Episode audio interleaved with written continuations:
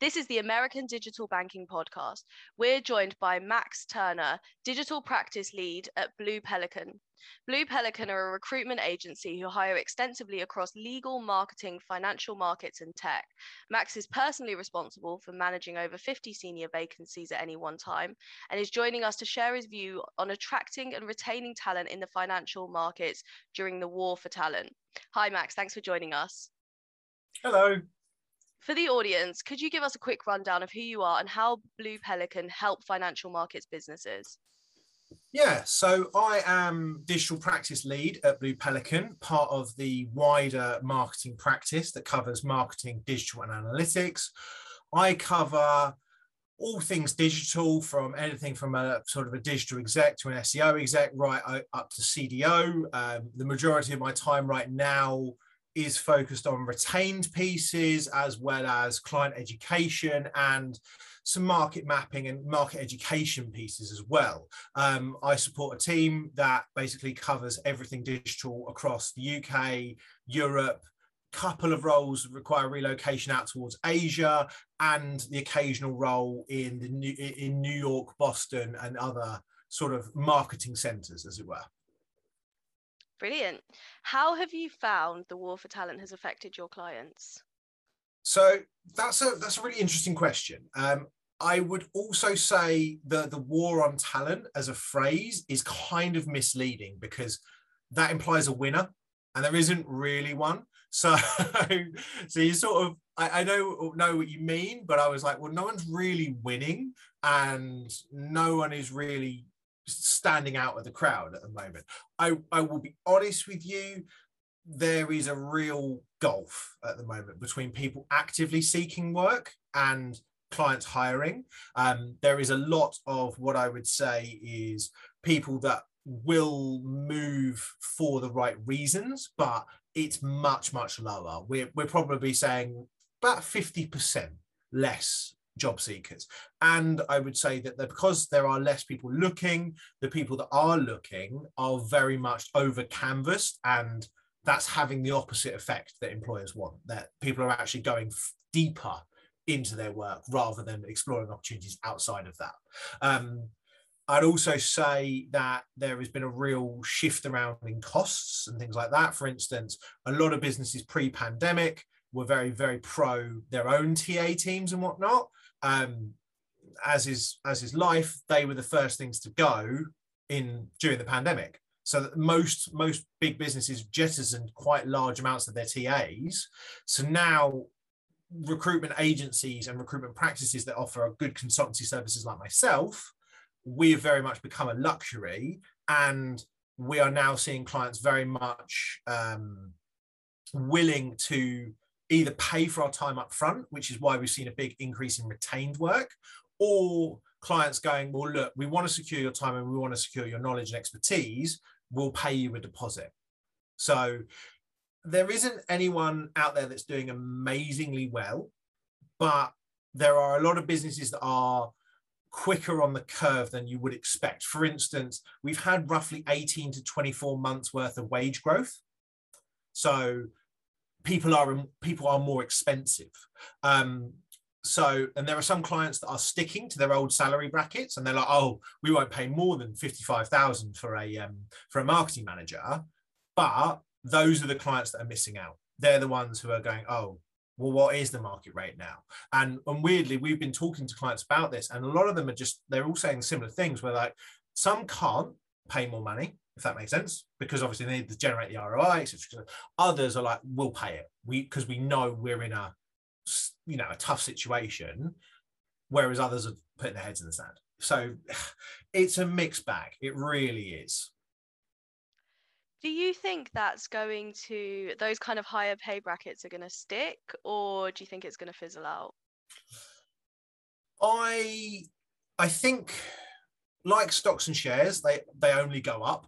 I think where where the market is setting its yardsticks out at, that is where it's going to remain. I mean, I, if you were say if like for instance, we've got some clients at the moment who we're talking to about e-commerce, for instance, and they're like, we think five years of e-commerce experience is worth between 45 and 55,000. and we're we're kind of rebuttaling and going no it's worth 60 65 now and they're like wow okay and that's a bit of a shock to them but that's what the expectations of the market are and that's all we can really relay i would say though that what a lot of businesses are doing though is counter offering and there's about 45 to 50% increase in counter offers so I think a lot of businesses are wise to the wage growth in the market. Whether they want to pay it or not is a different matter. But obviously, if they lose their e-commerce manager and they find out that they've been offered, you know, if they're on 50 and they've been offered 55, it's much easier for them to go, well, we'll just offer 60. Um, in terms of the wider market trend, I think we're looking at this problem probably until 2024, 2025. I think while COVID is on the on the verge of being declared endemic, I think there's a the COVID has really unearthed a lot of problems with work life balance, with working culture, and also just how people feel rewarded and remunerated. Um, you know, you you could argue that cash is king, but I think the COVID uh, COVID has really put in perspective that cash actually isn't king, and no one really cares about you having a pool table in the office anymore. It's true. It's really interesting the uh, the counter offers because I was sort of brought up professionally when I was younger to think that a counter offer is kind of how you get like a job offer is how you get a counter offer and that counter oh. offers are a good thing. And now I keep seeing, you know, um, people on LinkedIn, people posting about how counter offers are actually a bad thing and you shouldn't take a counter offer. And what's your kind of perspective? counter offers are always the worst decision you can make. And I'm saying this from 11 years in recruitment experience, but I would also say that counter offers are actually a selfish move by your employer because what they're actually doing is buying your time so they can replace you and, and, and literally in the 11 years that I've done this, and I've got it. I, so over Christmas, I placed an e-commerce manager, and he got a 15,000 pound counteroffer to stay where he is. I literally said to him on the phone, "They're buying time while you get the new website out, and they replace you." And and literally, because he was launching a new website and he was integral to that project, of course, they threw £15,000 at him because they've got no intention of paying him. They'll probably pay him seven of that. And then the moment that website is nearing completion, they will go out to the market and they will try and replace him because A, the trust has gone because you've gone, you've left the business, you've left the mob, and you've gone elsewhere. They obviously know that you've checked out mentally. So they're never going to be getting 100% from you again because you've left to go to somewhere else. Um, that candidate's motivations for leaving, by the way, were were due to flexible working because they were quite murky on their work from home policy. So that it was kind of one of those things where they they said one thing but they meant another, and we're getting this a lot in other businesses where realistically they want people in the office five days a week, but they know it's very unfashionable to say that so they they sort of say, oh well, we'd like you in around three days, but actually, when you talk to line managers, you realise it's five. But HR, etc., they know from a PR perspective that you can't sell that. So that's what they do. And but that will be and but they obviously then magically gave him the homeworking. So you've realised that this candidate who's now taken a counter offer, A is now fifteen thousand pounds more expensive. He is a liability because he's checked out of his current projects, and he's going against the grain of what the business wants. That doesn't sound like an opinion, uh, an employee that's going to be there in the long term. It's a very interesting perspective. Um... I know I sound damning, but in in in pretty much all instances of counter offers, it's a selfish move by your employer to either buy time to get a project delivered or to find a replacement for you. And you find that people who accept counter offers realistically, they only last about three or six more months in that business before A, the head gets turned again and they go and find another opportunity, which is quite common, or they're then managed out the business. And you'll start seeing those cracks appear. And it will be thing, little things like, oh, your manager keeps cancelling your one-to-ones, for instance, or they're becoming very, um, very sort of quiet about promotions, performance reviews, all of those kind of things. Because if you're getting rid of an employee, you're not going to talk to them about promotion and you're not going to talk to them about development opportunities, are you? So there's it will start subtly, but that's normally what happens when they get managed out of the business. Yeah, it's definitely a big shift. Um, and change because I think I saw a statistic the other day. I'm going to say 90%, but it's not 90%. I don't know what the statistic was, but it was some huge percentage of people who accepted counter offers. Their like average term was six months. So I'm sure there are some occasions where maybe, you know, an employer kind of got distracted from someone's development and then, you know, the attention got put back and, you know, that there are some rare chances, but statistically, apparently, yeah, it is. Months. It's incredibly high, and I think realistically, if you accept a counter offer and you want to stay with a business long term, it's all about winning back the trust of your manager because that will be the thing that will tip that balance. Because if you win your manager's trust back and you and he believes that you're there and you're you you basically it was your head got turned and etc etc, then you'll stay. But if that trust is broken, it's it's it's not going to go well. So, how have you and your clients responded to the changes in work environments, and how are you enabling your team to deliver to the best of their ability? It's a real difficult situation at the moment, if that makes sense. Um, with with working from home and whatnot, a lot of businesses have embraced very much working remotely and interviewing remotely, which has made the process a lot more efficient. And it means that you aren't forever juggling diaries and whatnot.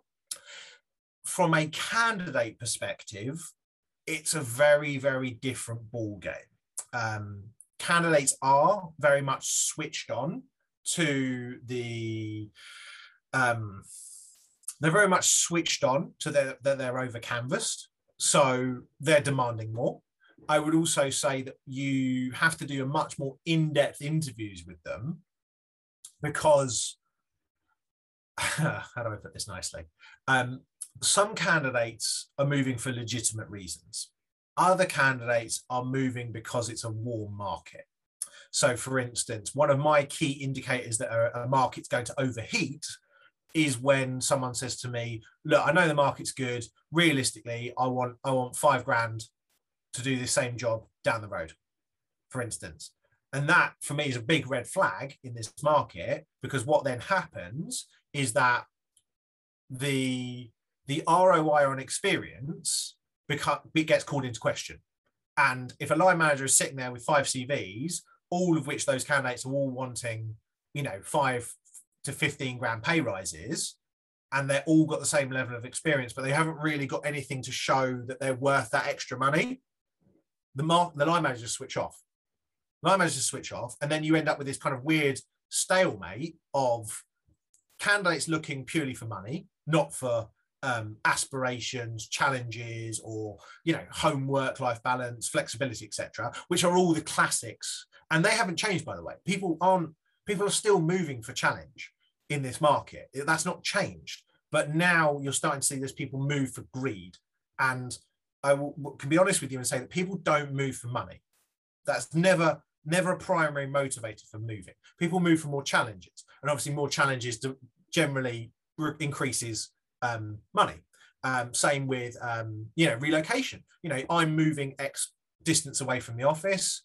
You know, I'm enjoying work-life balance, but I need X more money because the house is more expensive.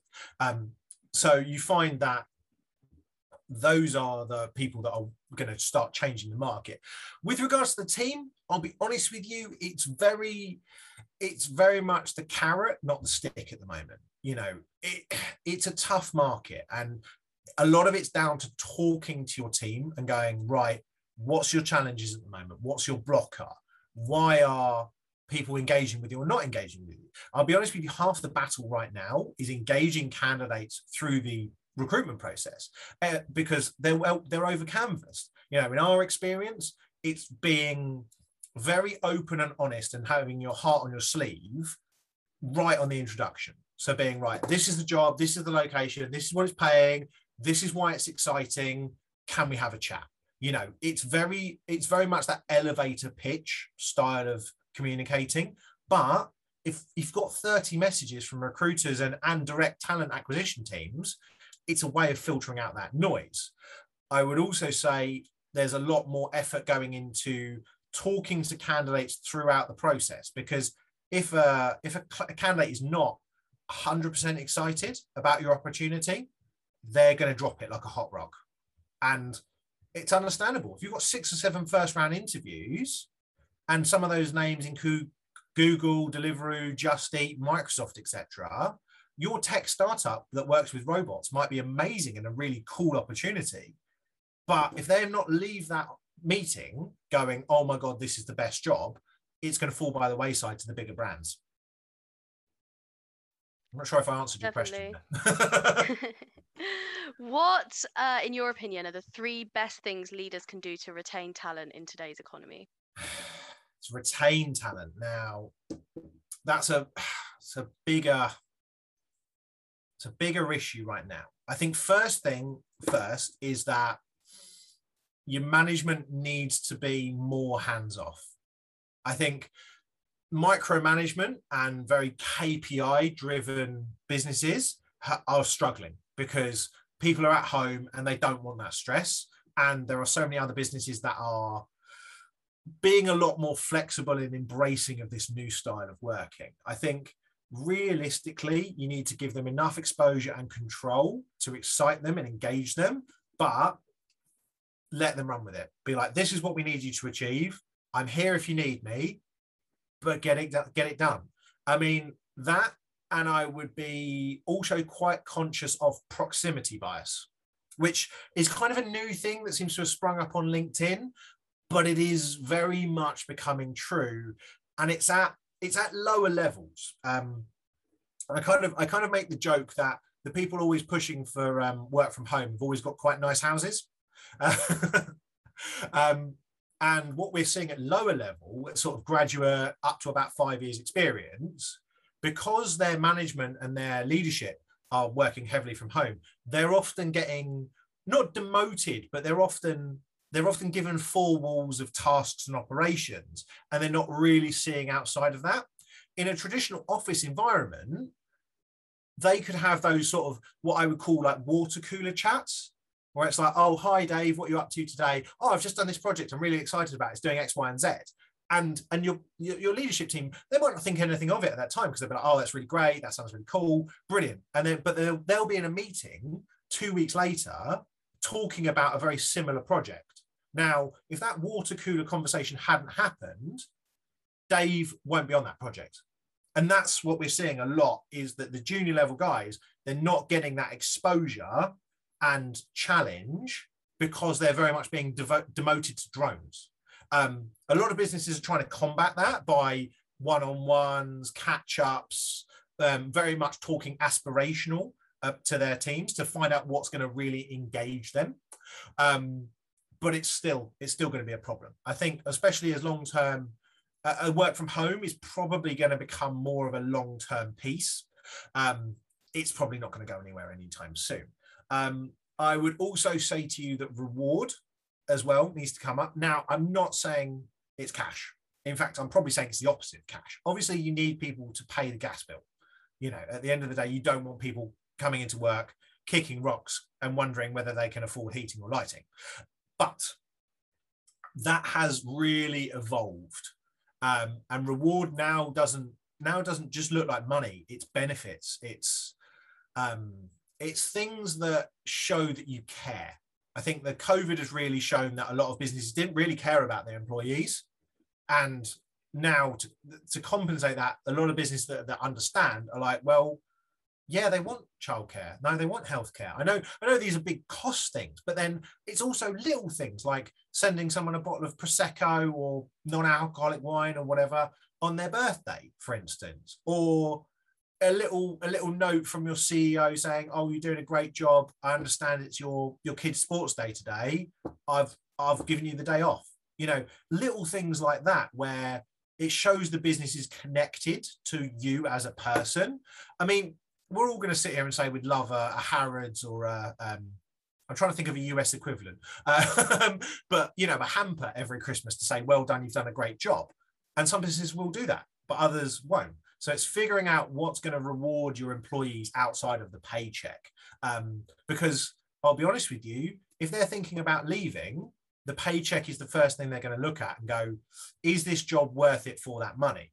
Um, and then outside of that, and this is this is a little bit more salesy, but it's very very true. Um, I'm a big believer of the sales kickoff. You know, in January, get all of your sales guys in a room and be like, right, this is what we want to achieve for the year. This is our goal for Q1. This is a goal for Q2. And you basically spell out the year for them about this is what we want to achieve, this is what I want to do, but this is what the part that you play in it.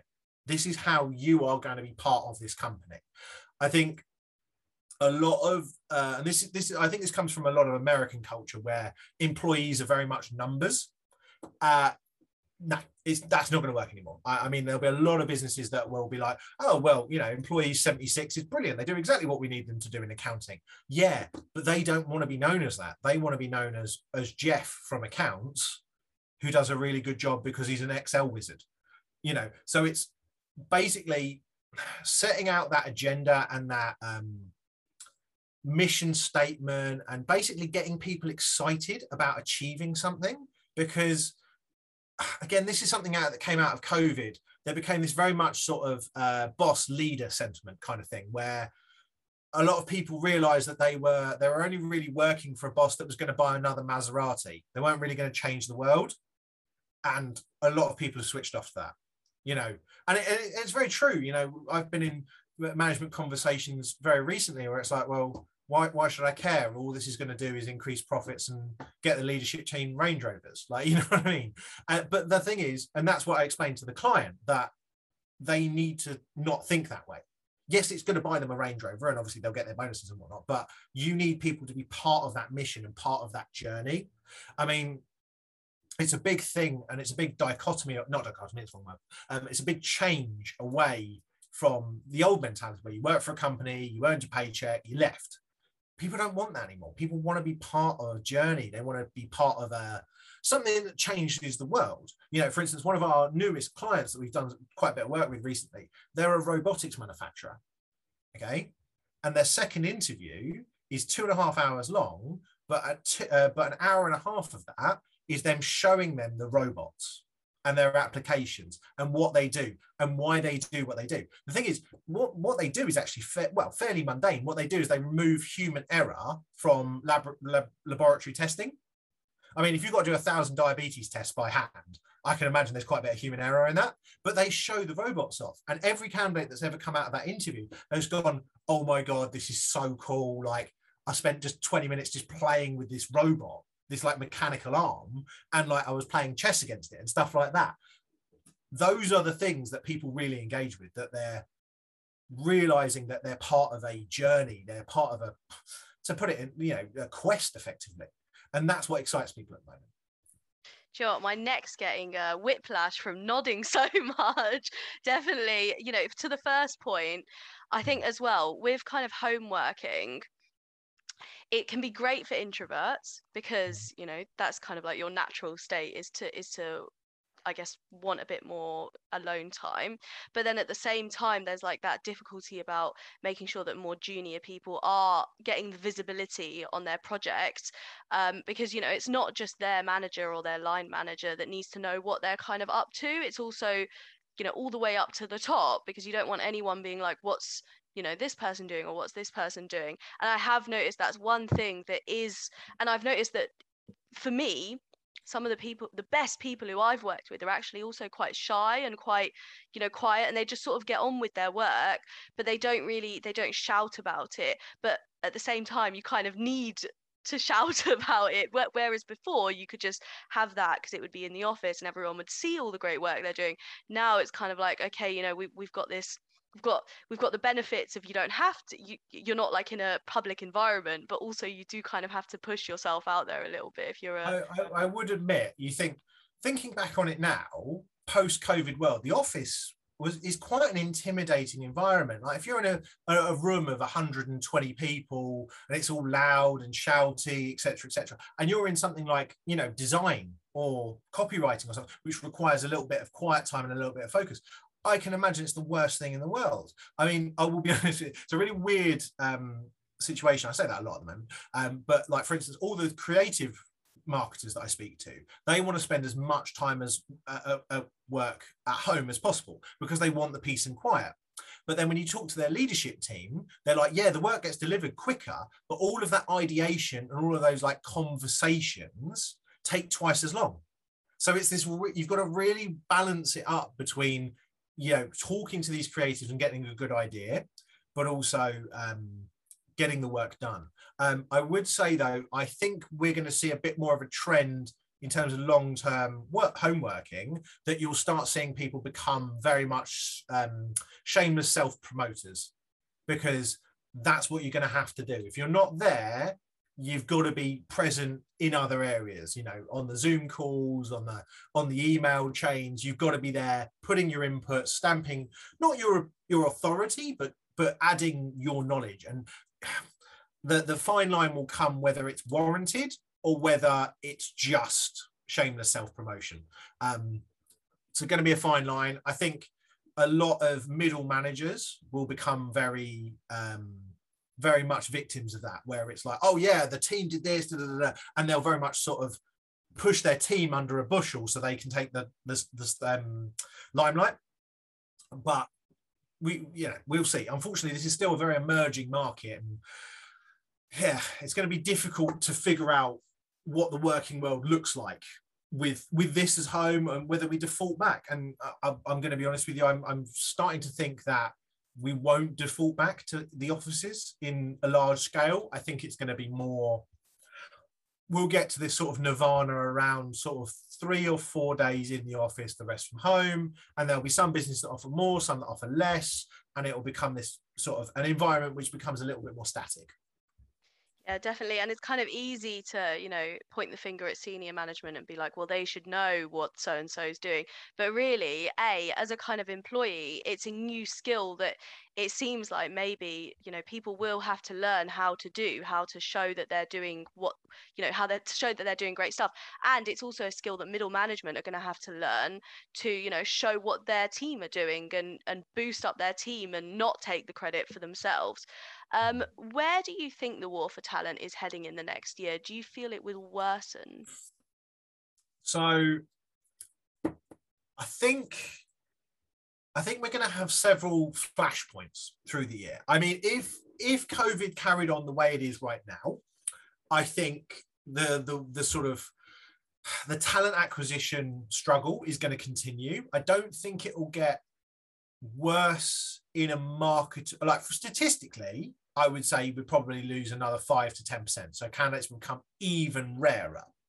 I think from a day to day working perspective, I think there'll be a a gulf between the two. So there'll be the people who really want to move and they mo- motivated and to look for a job in the right space, but I think they will be the minority. And then I think there'll be a sort of a column B who are open to move, but they're going to need to be tempted and they're going to need to be wooed and it's going to be a very much a softly softly um, sort of a softly softly approach and then column c I think they will be, they would have been open to moving, but they've become so over canvassed because they put the right things out there that that actually drills them back into their company more. And when I say that, I mean things like, you know, um, Uh, having a good LinkedIn profile, putting your achievements on there, putting projects, like showing that you are good at what you've done and you've engaged with LinkedIn. Great if you're looking for a job, but obviously, if you're not looking for a job and you do that, what will tend to happen is you'll just get turned off to the market completely and you'll probably just stop looking at your messages because you're like well i get hundreds of these a day they can't all be looking for me i'm just going to work for my current company and then what though column c people they will start looking in earnest if something happens in their current role to annoy them what role does employer branding play in attracting talent and how can marketing and hr teams help foster a strong employer brand and kind of work oh. together it so the, this is the question I was dreading. It was because it's basically it's really really easy to get it wrong and very very difficult to get it right. And there's there's two strategies that you can employ. Now, the first strategy, which I would say is a better way of doing things, is is ground game basically. So, um, great example. So, say your company, you're a big oil company, for instance, but you have an award-winning analytics team, right? From a general perspective, analytics people are not going to want to come and join your big oil company, right? So, what you have to do is you have to be a shameless self promoter of the analytics department. So your head of needs to be out there publishing articles, putting themselves up for awards, getting out on the speaker circuit, all of those places that if you're an ambitious analyst, you're going to look to. You know, there's a there's a thing called the top 100 in data. If you want to be seen as a, a leader and a visionary in data, you need to be on that list. And that's going to solve your problem working at the company you do. Because if you're not working at a very sexy company, and I use the word sexy very loosely, people aren't going to want to join you just off the face of it. But oh, Coca Cola, oh, not really innovative. They're just they're just a massive big company. But if Coca Cola's analytics Uh, division, if their their their leader of analytics is constantly speaking or is constantly being held up as this great visionary or this leader, they're going to start getting those people come to them which is the easiest strategy for a lot of businesses. It's if you're good at what you do, you need to shout about it, you need to get those awards and whatnot. And I think you've got to really figure out, and I use the, the, the kind of phrase know your enemy, for instance. So if you are a traditional FS business, for instance, and you are launching a disruptive, um, like a challenger.com bank, for instance, if you go out there with your tradition, let's use Goldman Sachs for example, because they're a nice big brand that everybody knows. If you're Goldman Sachs and you've put all of your branding over the, the top of this dot com challenger bank, everyone's going to look at you and go, "Oh, you're Goldman Sachs. You don't. You're not young and innovative. You're not disruptive to the market. You you're just you know you're just this big scary monolithic bank that's got a that's got a reputation in the market, good or bad. But if you market yourself on the challenger bank and be like, right, we're really disruptive, we're going out there doing this, this, and this, this is how we're going to change the world, it's a completely different inflection. Yes, you've got a smaller entity that's not really very well known, but you've got a mission and you've got a vision and you've got something that people can grab hold of. Um, and that's kind of where you've got to you've kind of got to look at it and go, well, who do we want to attract? You know, if we're wanting to attract these like really, you know, disruptive, you know, a la punk style marketers, we can't go out there with a big fuddy-duddy corporation that's going to move glacially and slowly. We need to think, right, how how are we their people? How are we going to be that disruptive, you know, difficult business that's going to go out there and rip up the banking system? So it's trying to figure that out. Um, but yeah, so and then but with the brand side of things, like for instance, one of the biggest things that we we come up against, for instance, is that people very much are they're blindly brought into the brand. For instance, a la Google. Everyone wants to work at Google. They think it's an amazing place to work and it's going to do everything. But actually, when you think about it, Google probably doesn't have that many jobs that will fit everyday people. I mean, Google doesn't really have a marketing function that works in the same way. I mean, it's the same with working for like Deliveroo, Just Eat, Revolut, all of these kind of big, you know, big challenging startup brands. People have bought into the brand, but not, and so they'll apply to the brand, but they won't really figure out whether there's there's a place for them there. So it's figuring out who you want to attract, why you want to attract them, and then getting them, get, getting column inches effectively with those people and getting in their getting in their face is the wrong phrase, but if you're an ambitious marketer and you're looking out there and you're reading the marketing bump and whatnot, you're going to go out there and see, ah, Simon from such and such, he's just won an award for his work in AI automation and chat work. Oh, that's something I really want to get into. I'll I'll put my CV in, into his company. Maybe I'll drop him a message on LinkedIn. Like, look, this is my skill set. Have you got any open positions for me? Um, yeah, and that's probably the easiest way of doing it. Great. Do you have any advice for anyone who would like to start building a career in digital banking or financial services or the financial markets? So, if I was talking to a straight grad, I would figure out. Well, I, to be honest with you, I could figure out anything. I could just give them advice and point them in the direction.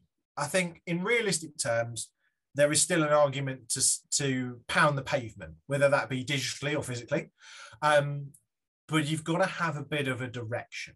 And I think with digital, for instance, there are so many areas of digital that you could go into. So, for instance, if he was, uh, he or she was, um, or they um, was good at e-commerce, and they really liked e-commerce, they like trading, they like trying to figure out why people were buying things, and, and going through heat maps and UX UI, I'd go, okay, brilliant.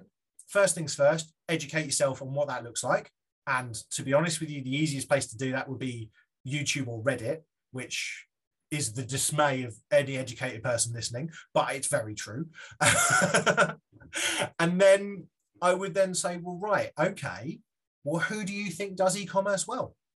Mm, you know, if you're talking to a 20 something year old in the UK, they might go, well, I quite like Boohoo and Pretty Little Thing. They do things really well.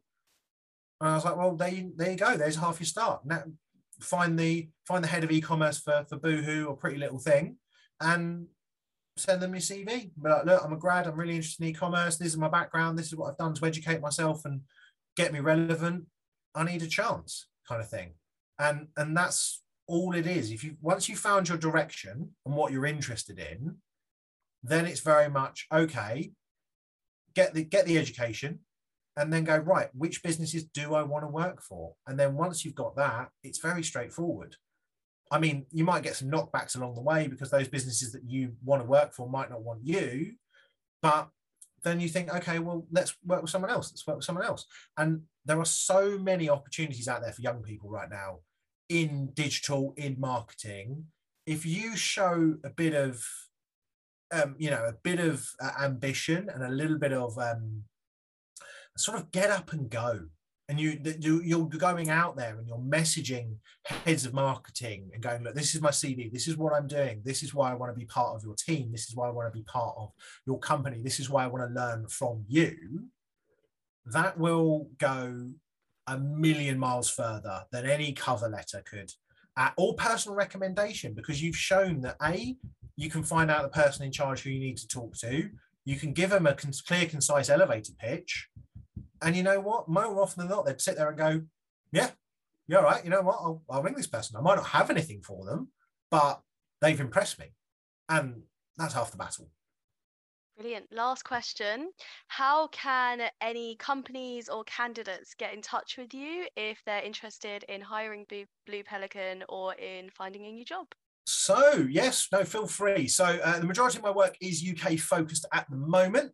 Um, but we have capacity for a couple more retained pieces. I'm doing some retained pitches this week and next week, which may book me up for January and February. But if you want to get in touch with me, you can either email me at max at bluepelican.com or you can connect with me on LinkedIn. Uh, it's just Max Tullis Turner, um, which is Max and then T U L L I S hyphen T-U-R-N-E-R.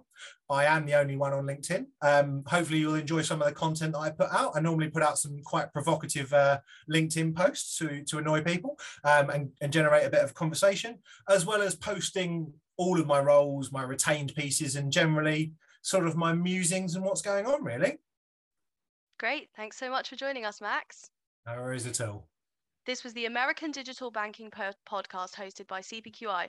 Don't forget to follow us to hear more.